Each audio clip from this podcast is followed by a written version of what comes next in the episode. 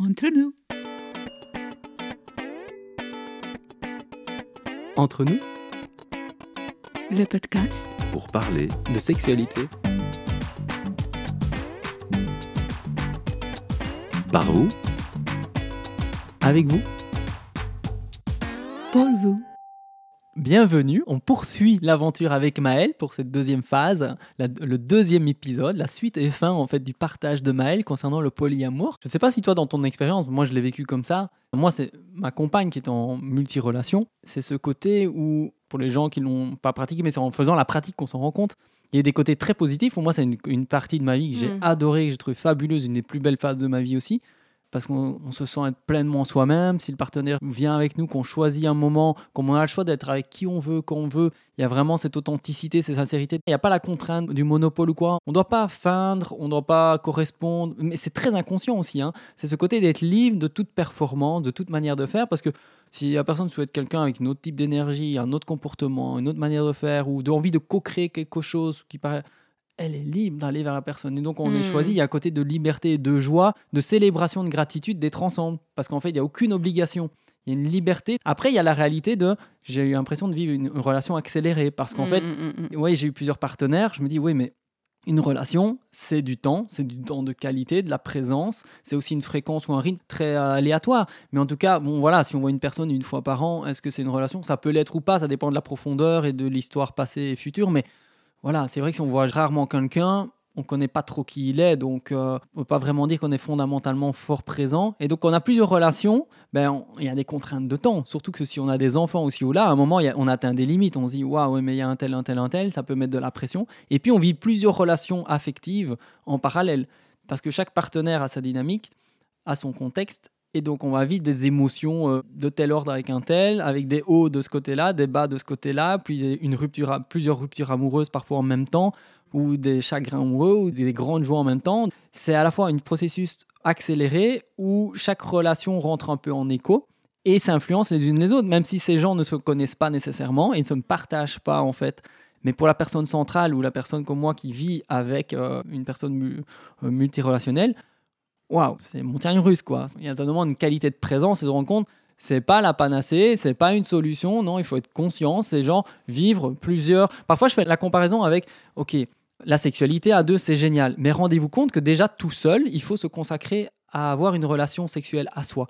Bien se connaître, passer du temps. Comme on disait hier sur la conférence euh, plaisir et orgasme, passez du temps avec vous. Parce que si j'ai envie de pratiquer une expérience de picking et que ça va prendre 45 minutes, mais ça va ennuyer l'autre, vivez l'expérience et connaissez-vous d'abord. Et déjà, y arriver tout seul et bien se connaître et arriver à toutes les nuances de plaisir, c'est chouette. Et à deux, en fait, ça peut être nettement mieux et amplifié, mais ça fait deux personnes, plus la relation, ça fait trois. Ça rajoute plus de paramètres. Donc, être ensemble, c'est d'autant plus compliqué. En éducation sexuelle, on dit connaissez-vous? Parce que euh, pensez pas qu'à deux, ça va être plus facile. Non, à deux, si, il faut se connaître ensemble et être conscient qu'on crée quelque chose ensemble. hein.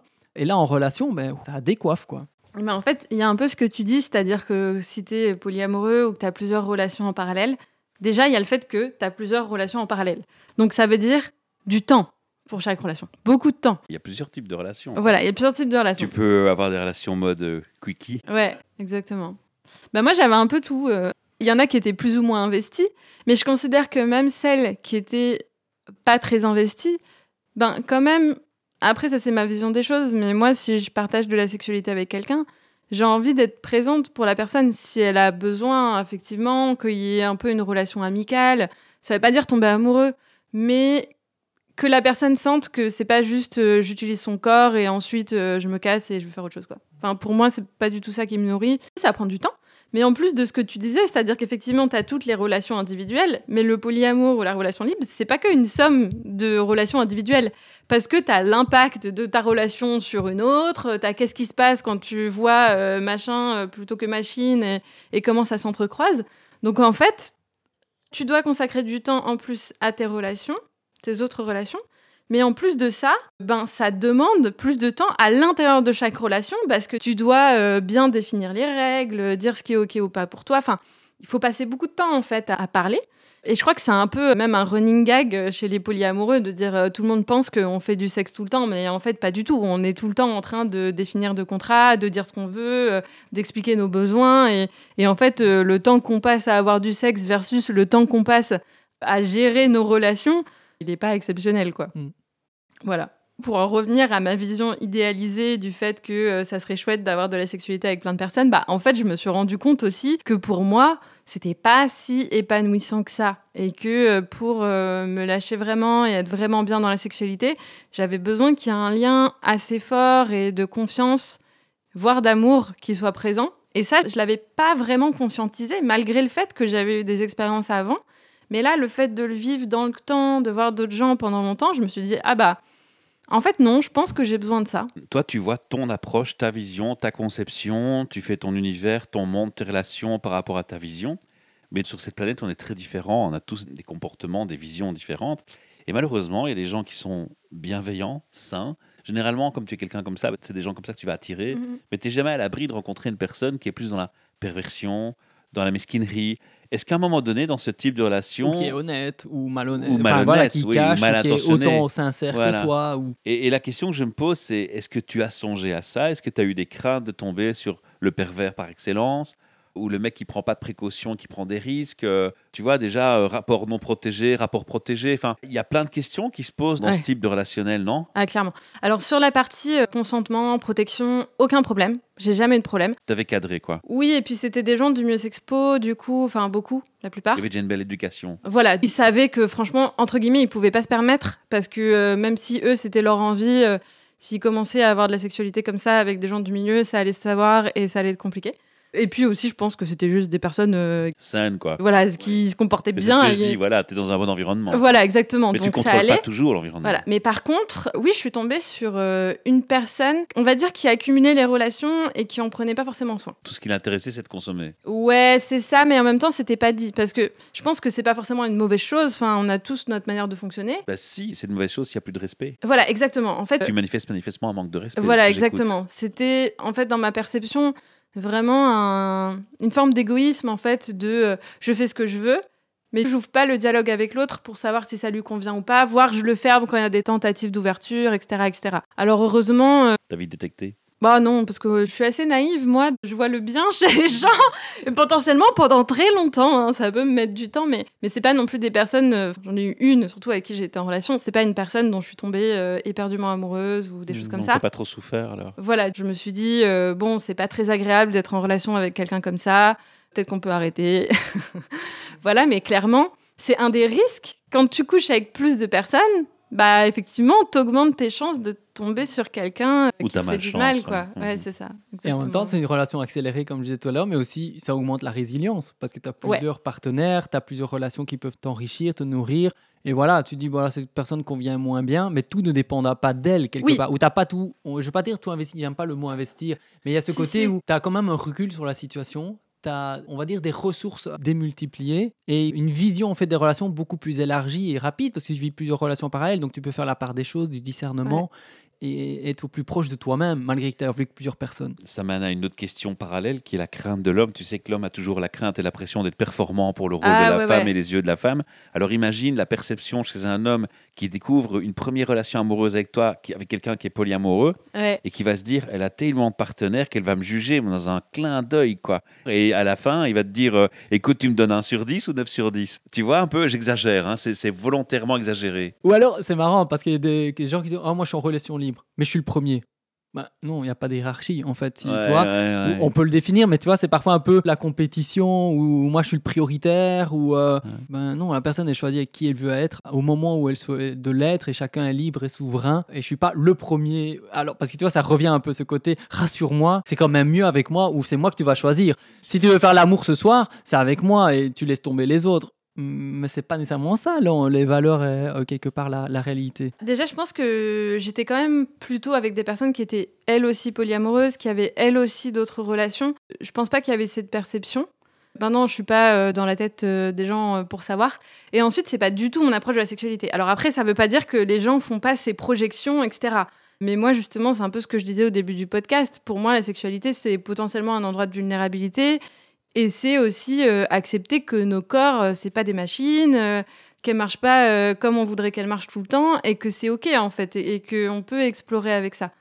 En tout cas, moi, ça m'a pas marqué de mon côté personnellement. Et de manière intéressante, il y a des gens pour qui c'est l'inverse. Parce que, euh, par exemple, quand j'ai rencontré mon copain, eh ben, lui, il a. Alors, c'est marrant parce que moi, j'ai une tendance à la dépendance affective. Mais lui, il a très peur de tomber sur quelqu'un de dépendant affectif. En fait, il a plutôt ce truc de si l'autre est trop en demande, ça, ça lui fait peur. Et du coup, ouais, ça, ça lui fait super peur. Et comme j'étais polyamoureuse, que j'avais plein de relations, il se disait, bah, ça me rassure. Parce que elle va pas être trop en demande. Si ça va pas, elle peut Elle aller voir bol. ailleurs. Elle avait pas de bol. Voilà, exactement. Lui, ça l'a plutôt rassuré. Au début. Au début, et ben oui, effectivement, après, euh, quand euh, on est tombé amoureux, c'est-à-dire euh, quand même assez rapidement, ça lui aussi réveillé des insécurités. Mais il y avait aussi ce truc-là de se dire, ben en fait, pour moi, cette situation, elle est plus, un peu plus confortable parce que j'ai l'impression que l'autre a une porte de sortie. Et j'en reviens sur cette question de la dépendance. On peut se dire, bah, indépendant affectif, quelqu'un qui a cette tendance. J'aime pas trop ce terme parce que bon, c'est très jugeant, mais j'en ai pas trouvé d'autres. Et on peut se dire, bah alors pourquoi aller vers le polyamour? C'est le truc le plus insécurisant. Mais il y a un truc un peu de l'ordre de ce que tu disais, qui est qu'en fait, d'un certain côté, je me disais, bah je mets pas tous mes œufs dans le même panier. Oui, puis il y a des femmes, je peux imaginer qu'il y a des femmes pour qui ça représente le plus grand symbole de liberté et de se sentir maître de la situation. Oui. Alors, oui et non, on y viendra après. Bah, L'autre phase, du coup, euh, parce que là, j'ai parlé de mon expérience personnelle, de moi, par rapport au fait d'avoir d'autres partenaires et tout ça, mais il y avait un autre truc, c'était comment je vivais que mon copain et d'autres partenaires. Et là, c'était une autre paire de manches. Parce que, bah, moi, je dirais pas que je suis très jalouse, parce que pour une monogame, je suis pas très jalouse. Enfin, voilà, je suis, ça va, quoi. Il n'y a pas de problème. Mais en polyamour, je l'étais. Et ça me posait énormément de questions, en fait. Je me disais, bah, j'aime bien, moi, explorer. En même temps, je me sens pas forcément à l'aise quand l'autre le fait. Il y avait aussi des histoires de confiance. De temps en temps, il me disait des trucs un peu après coup. Et moi, j'aimais pas du tout ça. Enfin, voilà. Donc, il y avait aussi des choses qui jouaient à, à ce niveau-là de la confiance.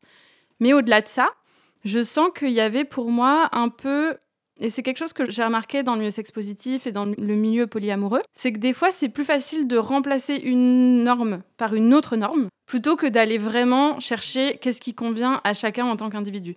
La norme que j'ai rencontrée, c'était un peu, en fait, si tu es une personne évoluée, alors tu dois pas avoir d'insécurité et alors tu dois te sentir à l'aise avec beaucoup d'ouverture, avec le polyamour, etc. Et malheureusement, moi qui ai une tendance un peu à me juger moi-même et à me dire, euh, voilà, vouloir faire bien et tout, et ben je suis tombée là-dedans euh, comme un canard. Je sais pas si cette expression existe, mais je suis vraiment tombée dedans et je me jugeais beaucoup en fait sur mes sentiments. Donc quand je ressentais de la jalousie, au lieu de l'accepter et de me dire ok c'est peut-être une limite que j'ai, peut-être que ça c'est pas ok, peut-être qu'en fait ce modèle me convient pas, je me disais ok Maëlle, tu vas vivre ton émotion, la traverser et puis tu vas tellement l'accueillir qu'elle va disparaître complètement et tu seras plus jalouse. Ça marchait à court terme, mais en fait à long terme j'étais pas en train de respecter euh, mes limites et ce qui me convenait. Et donc j'arrive un peu sur la fin de mon histoire avec le polyamour, c'est que on a eu de la chance avec euh, mon compagnon de l'époque on est tombé amoureux de quelqu'un d'autre quasiment en même temps. Je pense que c'est une des choses qui a fait qu'on a pu rester amis. Moi, j'ai rencontré mon copain actuel, donc comme je disais, qui était très rassuré que j'ai plein de relations. Et un mois plus tard, il a rencontré une fille avec qui il est toujours en couple aujourd'hui. On s'est un peu éloigné de cette manière-là. Donc ça s'est fait aussi d'une manière qui était Saine et naturelle. bah, plutôt douce. Je pense que c'est un des avantages, ça peut être un des avantages du polyamour, c'est en fait au lieu d'avoir des grosses ruptures, c'est genre tu te dis pas du tout où t'en es. Tu caches qu'en fait euh, ça fait six mois que tu sais pas trop où t'en es, euh, que t'as des doutes, et, et puis d'un coup tu le dis et en fait l'autre il tombe des nues parce qu'il savait pas du tout que c'était ça que t'étais en train de vivre. Là comme on s'est tout dit au fur et à mesure, il savait quand je commençais à construire une relation avec cette personne, ben il savait bien en fait que j'étais en train de tomber amoureuse de lui et quand je suis tombée amoureuse donc euh, de mon copain actuel, euh, j'ai écrémé mes relations, c'est-à-dire que je voyais plus donc euh, mon copain actuel et mon ex. Bon, je dis plus que comme si avoir que deux relations, c'était pas beaucoup alors qu'en vrai, c'est quand même pas mal d'avoir deux relations amoureuses en parallèle, c'était déjà beaucoup de travail. Mais en tout cas, j'ai fait ce truc, bah en fait, j'avais juste plus envie de voir les autres personnes parce que c'était pas suffisamment nourrissant pour moi, c'était plus dans mes désirs quoi. J'allais pas voir des gens euh, que j'avais pas le désir profond de voir, enfin ça a pas de sens. Donc euh, j'ai arrêté de les voir.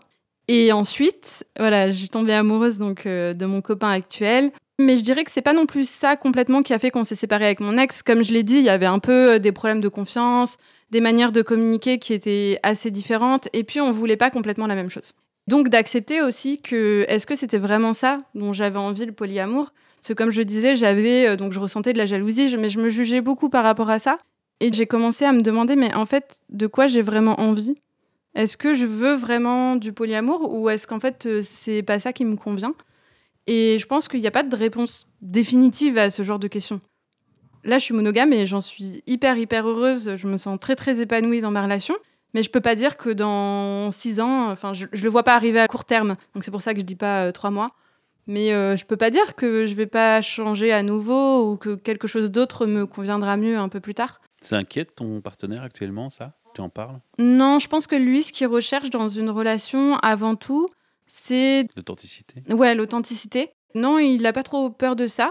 Voilà, je pense qu'il est content d'être avec quelqu'un avec qui il peut exprimer ce qu'il ressent.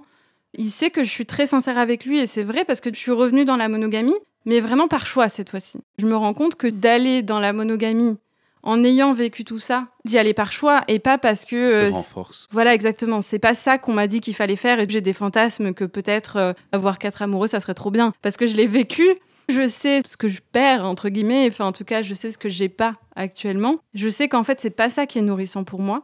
Maintenant, j'ai compris aussi que c'était ok de ressentir de la jalousie, que c'était pas un truc à dépasser, que c'était une indication, potentiellement juste deux limites qui sont là, et que j'ai le droit d'avoir ces limites en fait, que je n'ai pas besoin d'être un être humain parfait, euh, qui n'a aucune limite, euh, qui se sent d'accord avec tout et qui est capable de tout accepter.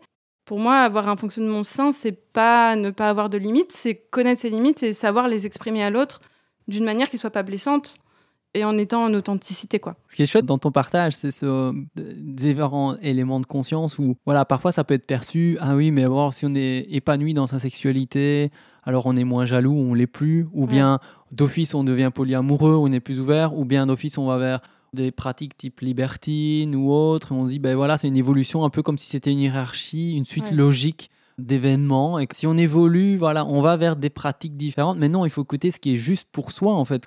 Voilà, toi, tu as fait l'expérience, tu es riche de toute cette expérience et maintenant tu reviens une, une, euh, relation monogame par choix, par désir, par envie, par euh, célébration d'être avec un et unique partenaire. Et parce que tu sais que finalement c'est ça qui te convient le plus aujourd'hui, même si ça peut changer demain, et d'avoir cette communication permanente, de sentir les choses évoluer. Voilà, c'est chouette de voir les choses de manière très libre, non linéaire, fluctuante, cyclique aussi, et de se découvrir à travers ce qu'on se permet d'expérimenter quoi. Et d'avoir aussi les partenaires pour lui parce que tous ces partenaires t'ont amené à découvrir ça. Peu importe quels ont été leurs comportements plus ou moins authentiques sincères ou plus ou moins clairs. Voilà chacun va apporter en fait dans la relation quelque chose qui t'amène à plus de richesse intérieure. Enfin voilà ça se perçoit quand on te rencontre qu'on passe du temps avec toi cette ouverture d'esprit cette joie cette richesse d'expérience. Et c'est vrai que peut-être que cette expérience que tu as pu vivre en, dans le milieu sex positif était un avantage parce que et c'était un choix personnel hein, effectivement hein, mais ça, amène avec euh, comme tu disais des types de conscience de communication qui sont beaucoup plus établis et on rencontre des personnes qui ont déjà on va dire un certain niveau de réflexion personnelle de conscience de la relation. Chacun à son niveau mais il y a un effort qui est placé là en fait.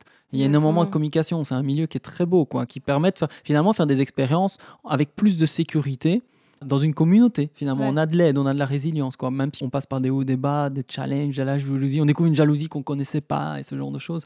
Donc ça, c'est aussi très chouette d'être en contact avec ce genre de milieu, en fait. En fait, ça me parle beaucoup ce que tu dis sur le fait qu'il n'y a pas un chemin pour tout le monde.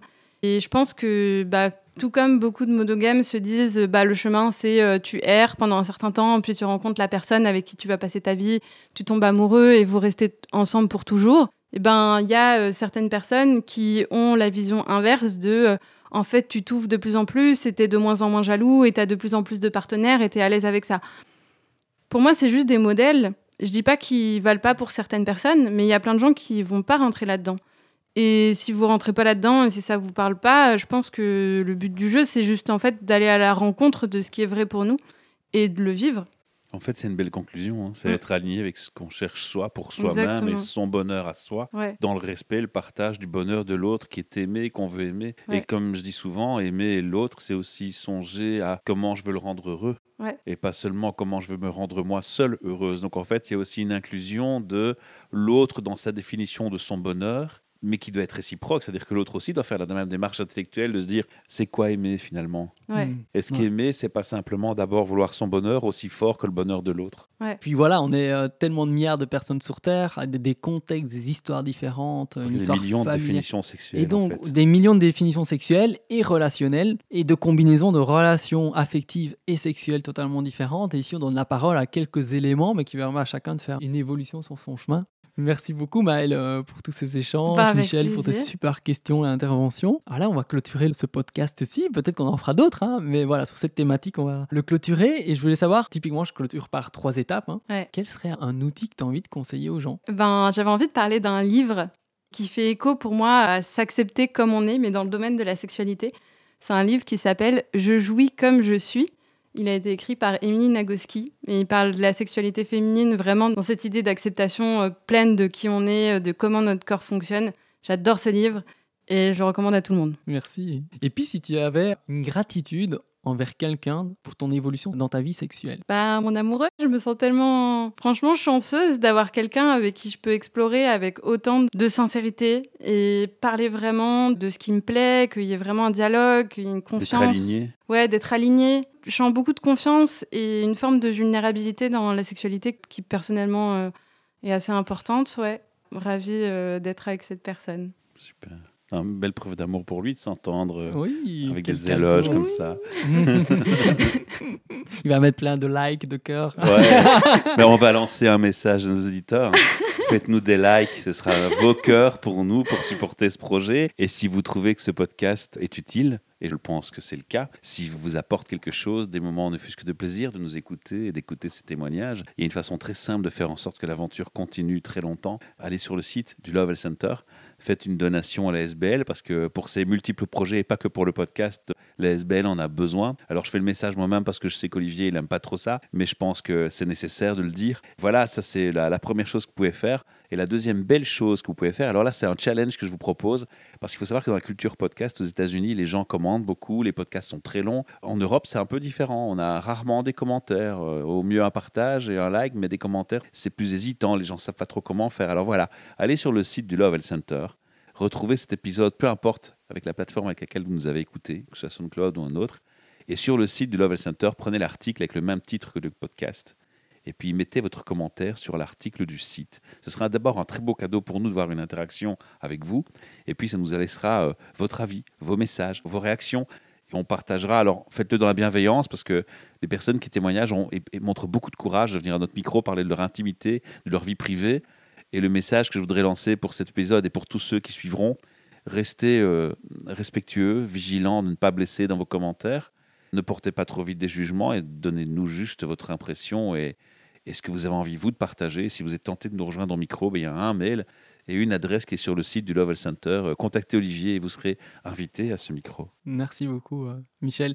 Et ce que j'aime bien aussi dans les commentaires, si vous pouvez, voilà, ça me fait rêver parce que j'ai j'ai quand même pas mal voyagé. euh, et j'aime bien, quand je vois que le podcast est écouté dans des dizaines et des dizaines de pays, donc dans toute la francophonie mondiale, se dire, tiens, une personne dit, ah, moi j'ai écouté ça quand j'allais au travail, j'habite euh, près de la Suisse, ou moi j'ai écouté ça en vacances sur la plage, euh, sur une plage de galets au soleil, ou moi j'écoutais ça, euh, j'étais un peu en période dépressive, j'étais dans une rupture amoureuse. Et peut-être donner un peu le contexte dans lequel vous avez écouté ce podcast, ça me fait voyager. Je me dis, waouh, c'est génial, on en Faites-nous rêver. Faites-nous rêver aussi, si ça vous le dit. Et puis de partager ce que le podcast vous a a- a Peut-être juste une phrase, un élément, qui aussi est une gratitude envers la personne qui vient de partager son témoignage. Et pour continuer, en fait, cette chaîne de partage. Et quel sujet voudriez-vous voir abordé dans les futurs podcasts, par exemple? Oui, par exemple.